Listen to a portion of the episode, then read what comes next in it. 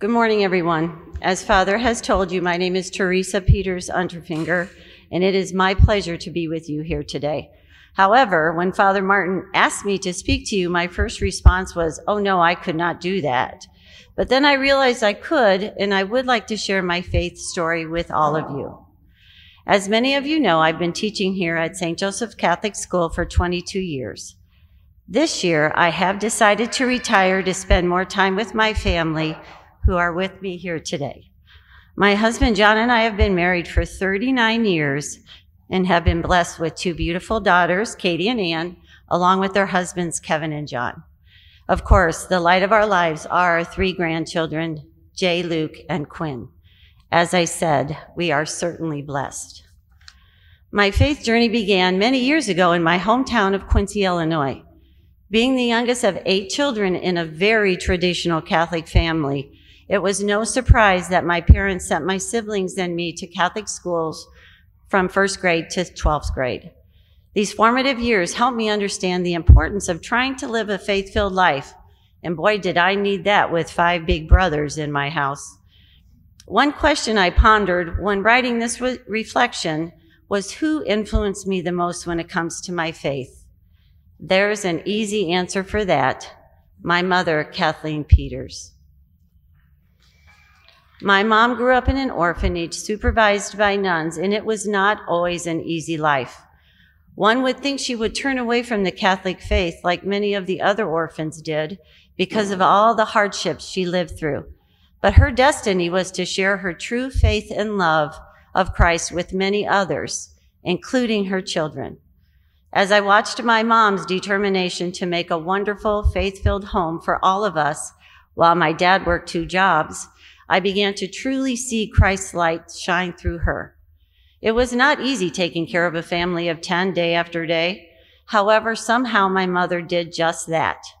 Besides being our mom, she was also an Avon lady, which she started when I was in kindergarten, the PTA president of our elementary school, a Little League baseball coach, and the newspaper delivery lady to the nursing home. Through all these activities and many more, her faith always shone through.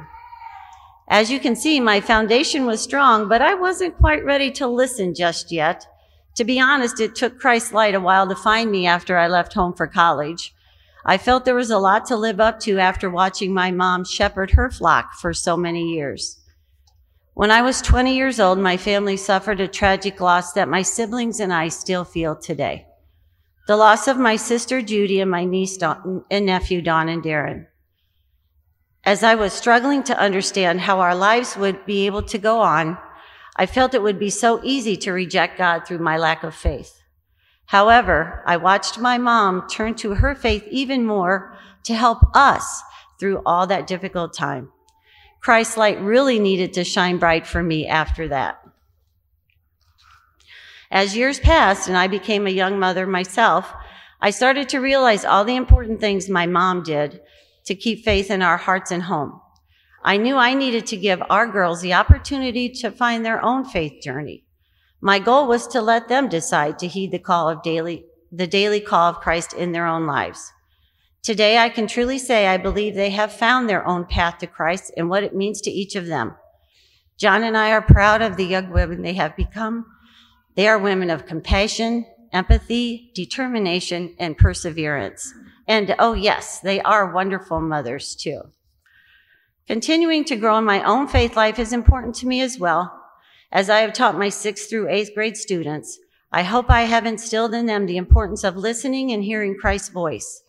In addition, every year as I have helped the eighth grade students prepare for confirmation and the second graders for their first reconciliation and first communion, I hope I have helped them to see Christ as the good shepherd who says, Behold, I stand at the door in, uh, of your heart and knock. If you open the door, I will come in. One very unexpected way my faith journey has continued to grow was when the pandemic hit. I couldn't imagine how we would be able to return to Mass in church. But to be honest, when it happened, it was one of the best things that ever happened to me. Becoming a welcoming greeter here at St. Joe's has opened a path to many new friendships.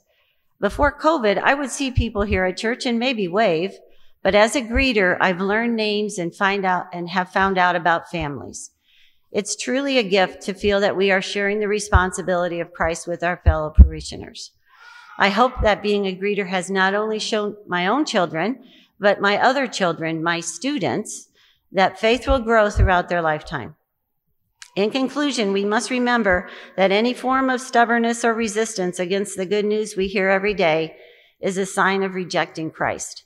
Be open to hear his call to each of you. I want to thank Father Trout, Father Hennessy, and Father Martin again for asking me to speak to you today. I want to wish everyone a happy Mother's Day to all the women in whatever role you have in children's lives. I would like to say a special hello to my siblings who are watching from afar today. We share a special bond of faith because of our mother. Happy Mother's Day, Mom. We miss you. Thank you, and may God bless you.